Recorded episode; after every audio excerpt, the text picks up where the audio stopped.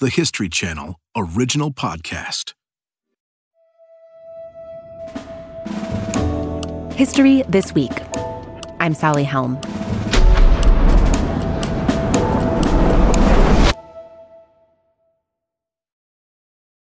W.E.B. Du Bois was born in 1868, the year the 14th Amendment made Black Americans citizens, the year Andrew Johnson narrowly dodged removal from office, and pardoned all former Confederates, including the country's leading secessionist, Jefferson Davis. Nearly 70 years later, Du Bois would write a book called Black Reconstruction. It analyzes how historians, and as a result, ordinary Americans, had come to talk about the Civil War and Reconstruction. Du Bois says that the stories we tell about the past determine the lessons we take away from it, and those lessons have the power to shape the present. The book was originally published in 1935, but a new edition was released in 2021, edited by two historians who are legends in their own right. Today, Professor Eric Foner and Professor Henry Louis Gates Jr., also known as Skip, in conversation on W.E.B. Du Bois's Black Reconstruction.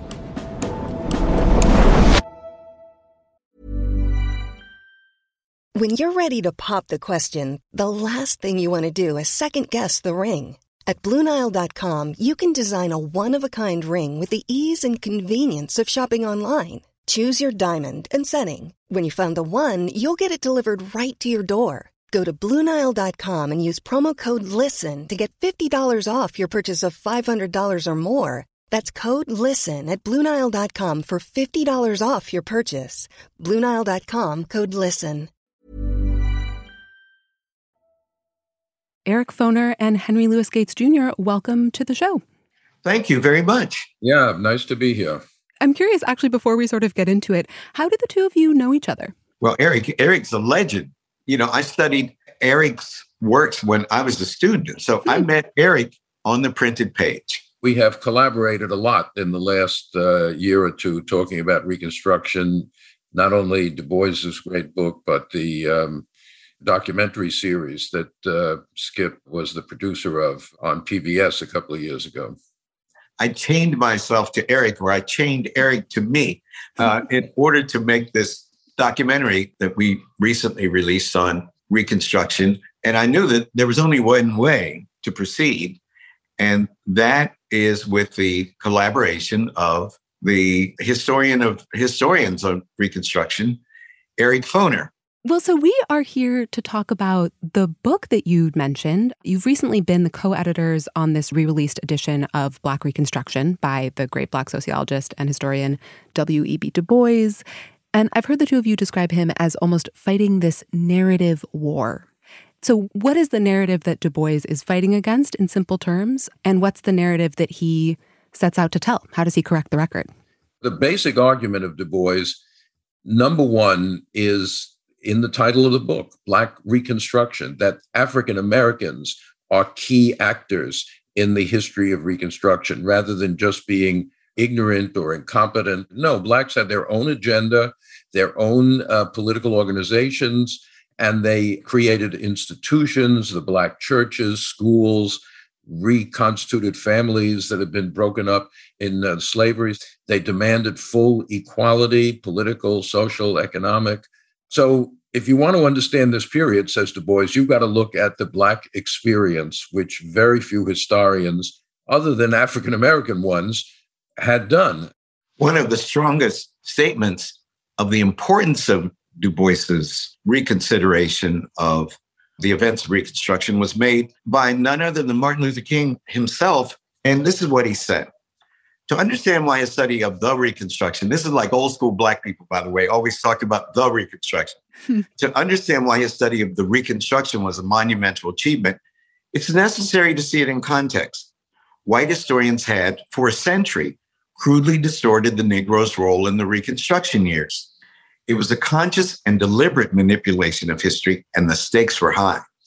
One generation after another of Americans were assiduously taught these falsehoods, and the collective mind of America became poisoned with racism and stunted with myths. So, in other words, King, with great insight, understood that the historiography surrounding Reconstruction was as important, ironically, as Reconstruction itself, hmm. because interpretations at the sake of African Americans and assessments of their performance during Reconstruction were used as analogies, as allegories about the nature of African Americans themselves. The view of Reconstruction that King and Du Bois were fighting came out of Columbia University, where Eric Foner now teaches. In the early 20th century, a Columbia professor named William Dunning shaped this school of thought, now known as the Dunning School. The Dunning School described Reconstruction as a period of corruption and mismanagement, a failure.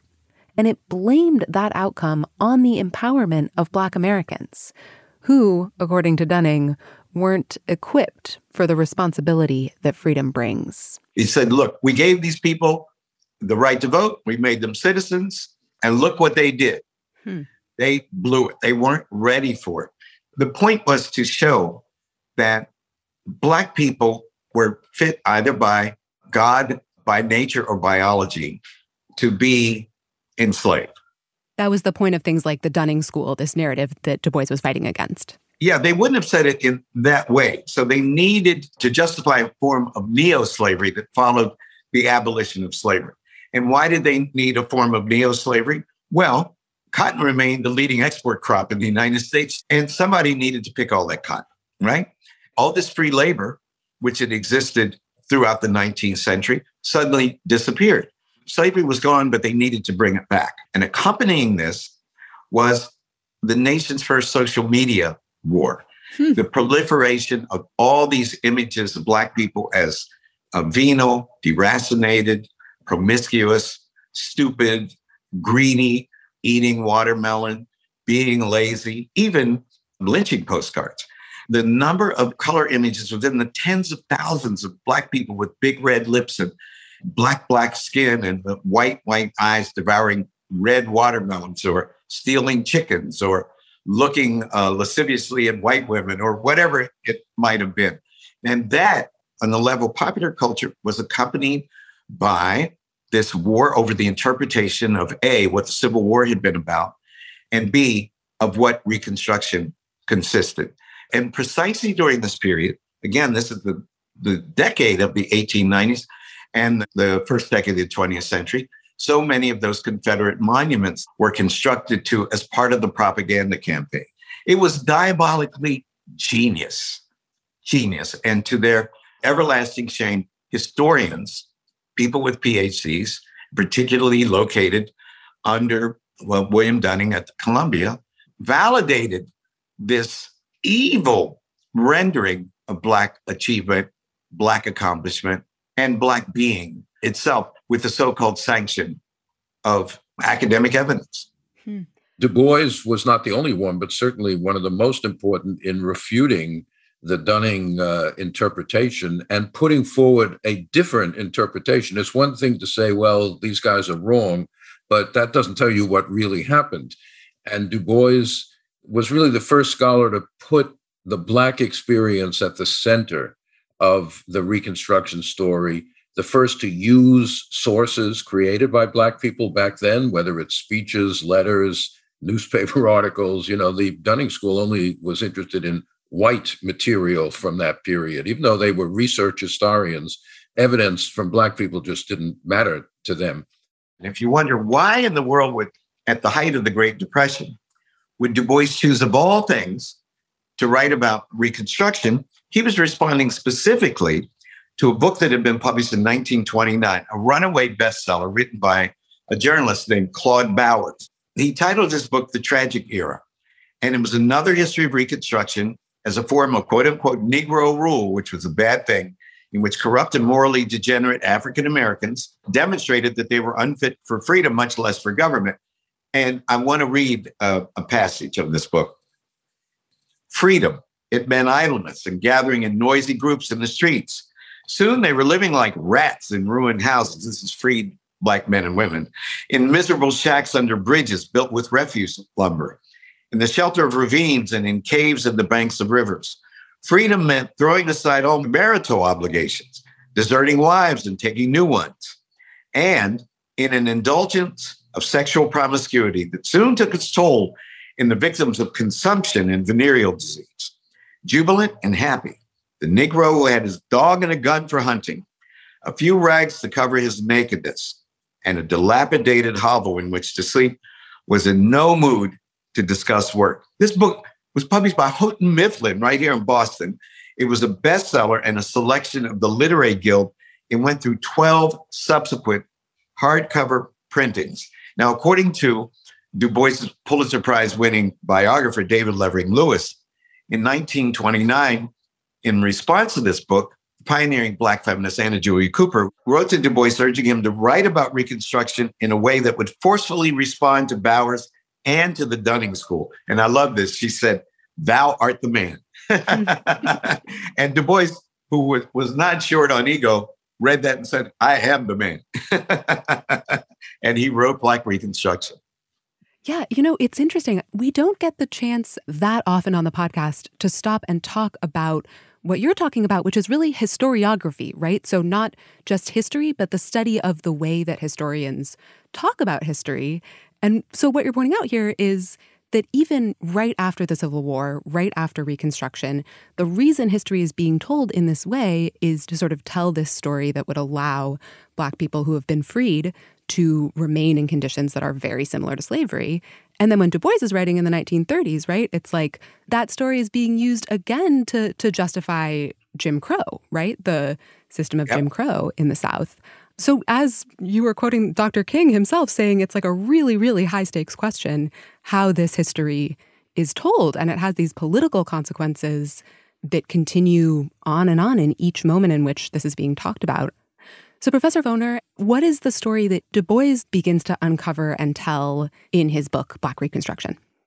Well, you know, the, one of the things about this book that is uh, so remarkable is it's a very complex argument. It's difficult to summarize briefly, but one of the things that really impresses me in the book is the very first chapter. In fact, the title of the very first chapter, The Black Worker.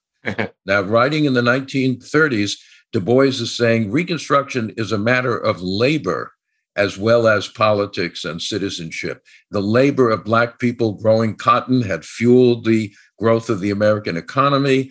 What was going to happen now that slavery was gone? What kind of labor system? So it's not just a political debate, it's a debate over economic resources, access to land. Remember, he's writing in the 1930s during the depths of the Great Depression. And the whole question of labor is very much at the forefront of the national agenda. And Du Bois and many, many other intellectuals, of course, in the 1930s are strongly influenced by the idea that class is as important as race in analyzing the, you know, social structure of the United States. Du Bois calls the way that black people fled the plantations for the camps of the Union Army to become free a general strike. Nobody had called that phenomenon a general strike before. In other words, these issues are on his mind and on the mind of the country in the middle of the 1930s. And by the end of the book, he says, you know, one of the reasons for the failure of Reconstruction is that white labor, both North and South, did not see that they had the same community of interests with the former slaves. In a memorable phrase, he said, they benefited from the wages of whiteness. Mm-hmm. They might have been poor, etc., but at least they were white and they could experience supremacy, so to speak.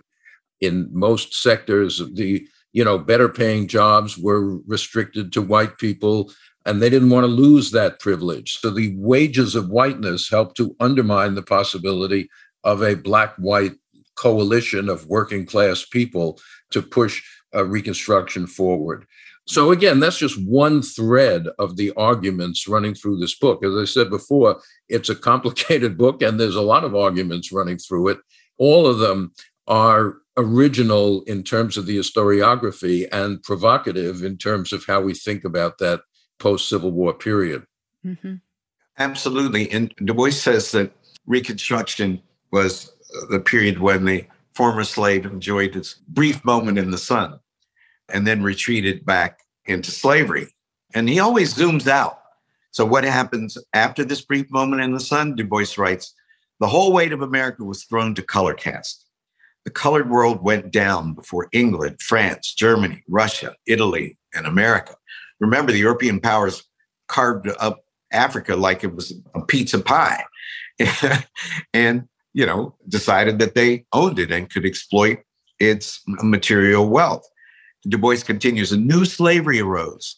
The upward moving of white labor was betrayed into wars for profit based on color caste. Democracy died, save in the hearts of Black folks. Eric, correct me if I'm wrong, but he's one of the first people to see the causes of World War I in terms of the color line, in terms of the competition of European powers to exploit the resources on the African continent.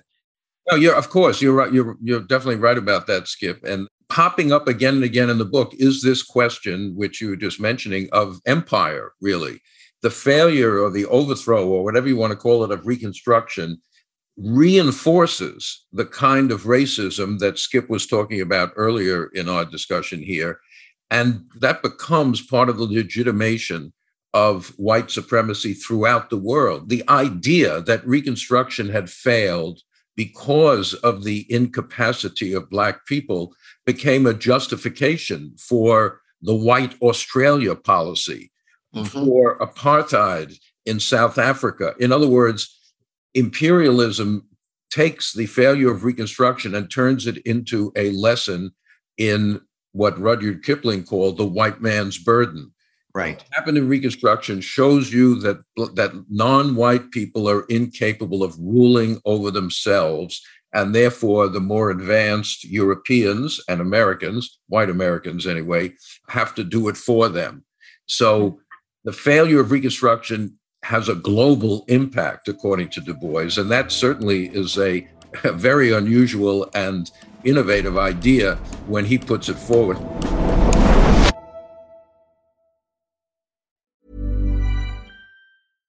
Ready to pop the question? The jewelers at BlueNile.com have got sparkle down to a science with beautiful lab grown diamonds worthy of your most brilliant moments. Their lab grown diamonds are independently graded and guaranteed identical to natural diamonds, and they're ready to ship to your door. Go to Bluenile.com and use promo code LISTEN to get $50 off your purchase of $500 or more. That's code LISTEN at Bluenile.com for $50 off. Bluenile.com code LISTEN. If you're struggling to lose weight, you've probably heard about weight loss medications like Wegovy or Zepbound, and you might be wondering if they're right for you.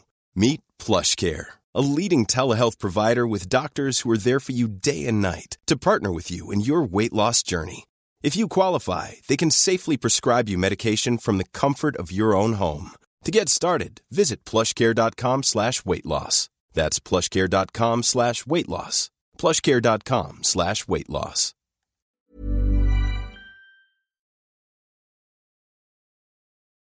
Professor Gates, you've described the summer of 1867 as the first Freedom Summer. Um, freedom Summer. Yeah, and there was obviously there was Freedom Summer during the Civil Rights Movement that people might be more familiar with, which was voter registration largely in Mississippi. Um, but tell me about this first Freedom Summer, 1867. What, what do you mean by that being a Freedom Summer?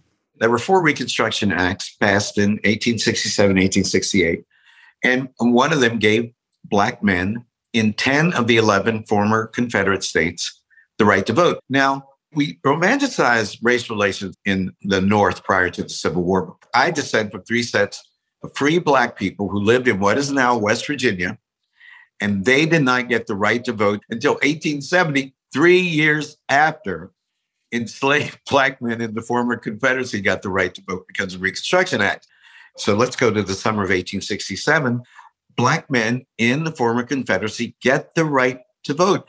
So, how did these illiterate black men react to the right to vote? They registered to vote.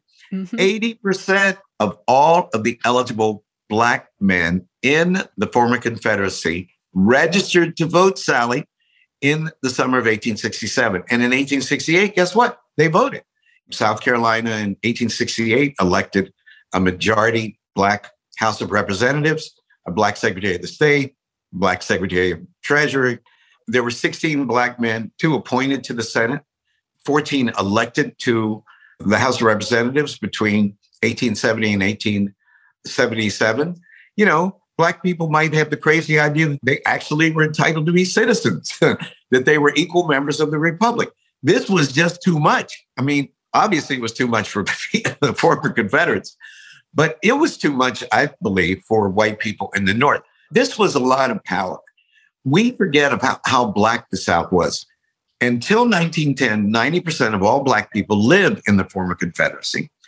And South Carolina, Mississippi, and Louisiana were majority Black states and Georgia, Alabama, and Florida were almost majority black states. That is an amazing concentration of power if A, black men register to vote, and B, if they actually vote, which they demonstrated that they were willing to do in the general election of 1868. Black power was manifesting itself in the ballot box in a way that I don't think anybody thought would actually happen so very quickly and this is just my own theory, but I think that that scared the bejesus out of industrialists in the North. I think it scared uh, lots and lots and lots of people thinking, oh my God, we never imagined that they would actually think that they could run a state. that idea had to be crushed. And crushed it was. Yeah. And I mean, you're talking about the backlash, like that really won't be true on the same scale until the 1960s.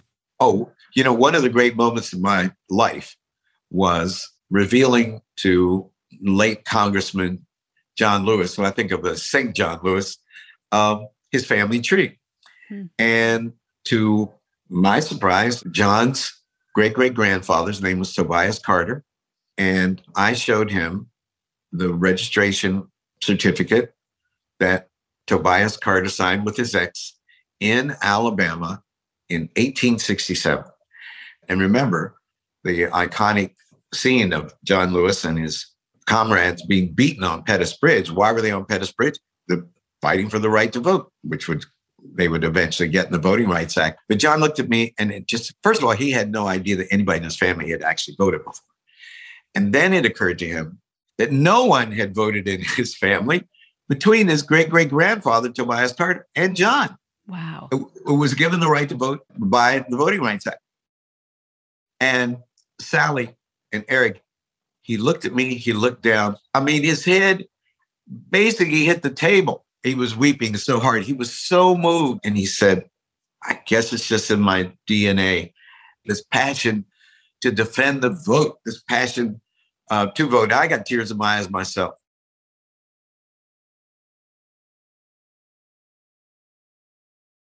The last chapter of Du Bois's Black Reconstruction is titled The Propaganda of History. It's required reading in Henry Louis Gates's graduate English course at Harvard. This is one of the most riveting acts of historiographical analysis when Du Bois deconstructs the major histories of Reconstruction. And Du Bois opens with a meditation on the idea of shame how the facts of American history have in the last half century been falsified because the nation was ashamed. The South was ashamed because it fought to perpetuate human slavery. The North was ashamed because it had to call in the black men to save the Union, abolish slavery, and establish democracy. I write then, Du Bois says of his own position, in a field devastated by passion and belief. Naturally, as a Negro, I cannot do this writing without believing in the essential humanity of Negroes, in their ability to be educated, to do the work of the modern world. And then in conclusion, he says, War, and especially civil strife, leave terrible wounds. It is the duty of humanity to heal them. It was therefore soon conceived as neither wise nor patriotic to speak of all the causes of strife and the terrible results to which sectional differences in the United States had led. And so, first of all, we minimized the slavery controversy, which convulsed the nation from the Missouri Compromise down to the Civil War. And then, on top of that, we pass by Reconstruction with a phrase of regret or disgust. And yet, I mean, he's talking about or thinking about how that impacts his moment, how he sees that narrative impacting the politics of the 1930s. How do you think we still see the lasting impact of that narrative war that Du Bois is fighting, the war over the meaning of the Civil War, the meaning of Reconstruction? How do we see that impacting our own moment? Well, you know, the problem today, and it's one of the reasons that we decided to work with the Library of America to reissue Black Reconstruction, is that most people know very little about Reconstruction.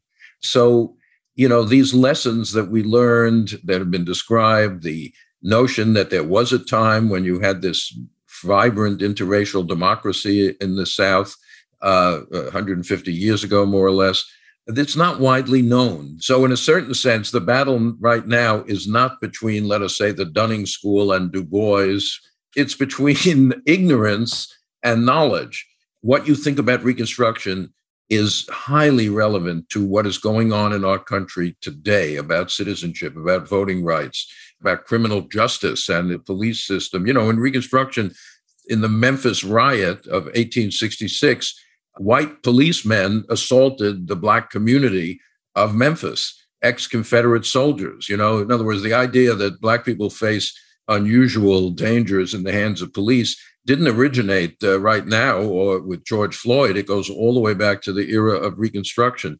So um, that's it. The narrative war is uh, being replaced by, as I said, a war between those who learn about Reconstruction and those who don't. But the battle over interpretation that Du Bois outlines so eloquently in his final chapter, The Propaganda of History, is playing itself out too hmm. it, with all these state legislatures that are banning books. Mm-hmm. One of my books, which Eric, it's just a chronology. you know, there, no agenda there. it's just a chronology of African American history was just banned in Texas. That's a surefire way to get the book to be sold. The very battle over the interpretation of Reconstruction is an allegory, once again, for the battle over how the story of America should be taught today. So I guess to just bring us to the present. This is a book that was published back in 1935. It is about the 1860s and 70s. Um, and your new edition came out in 2021. So I'm wondering if you could tell me, as historians, what is it that makes this book so important? Du Bois raised the questions that we're still debating about Reconstruction and about our own society. Who should be a citizen? What's the relationship between economic democracy and political democracy? Who should have the right to vote? Why was Reconstruction pursued in the first place and why was it overthrown eventually? And in a certain sense, we are still debating questions that Du Bois put on our agenda, both our political agenda and our historical agenda. And that's why the book is still important. There aren't that many books published in 1935, works of history, that one could say it's still essential to read that book. But it remains true of Black Reconstruction in America. Thank you so much for coming on the show. You're very welcome. Thank you, Sally. It was fun. I really enjoyed it. Thanks for listening to History This Week. For more moments throughout history that are also worth watching, check your local TV listings to find out what's on the History Channel today. The Reconstruction miniseries was reported and produced by Julia Press, who is here with the credits. This miniseries was story edited by Mary Knopf and Jim O'Grady. Bill Moss sound designed this episode, and Brian Flood provided sound design for the series. Our senior producer is Ben Dickstein. History This Week is also produced by Julie Magruder, Morgan Givens, and Sally Helm. Our associate producer is Emma Fredericks. Our supervising producer is McKamey Lynn, and our executive producer is Jesse Katz. Special thanks to our guests, Eric Foner and Henry Louis Gates Jr. You can find links to their work, along with other sources that we consulted and suggested further reading on our website, history.com slash reconstruction. If you want to get in touch, send us an email at our email address, historythisweek at history.com, or you can leave us a voicemail, 212 351 0410. We'll be back on Monday with the final episode in our mini series, Reconstruction. Thanks for listening.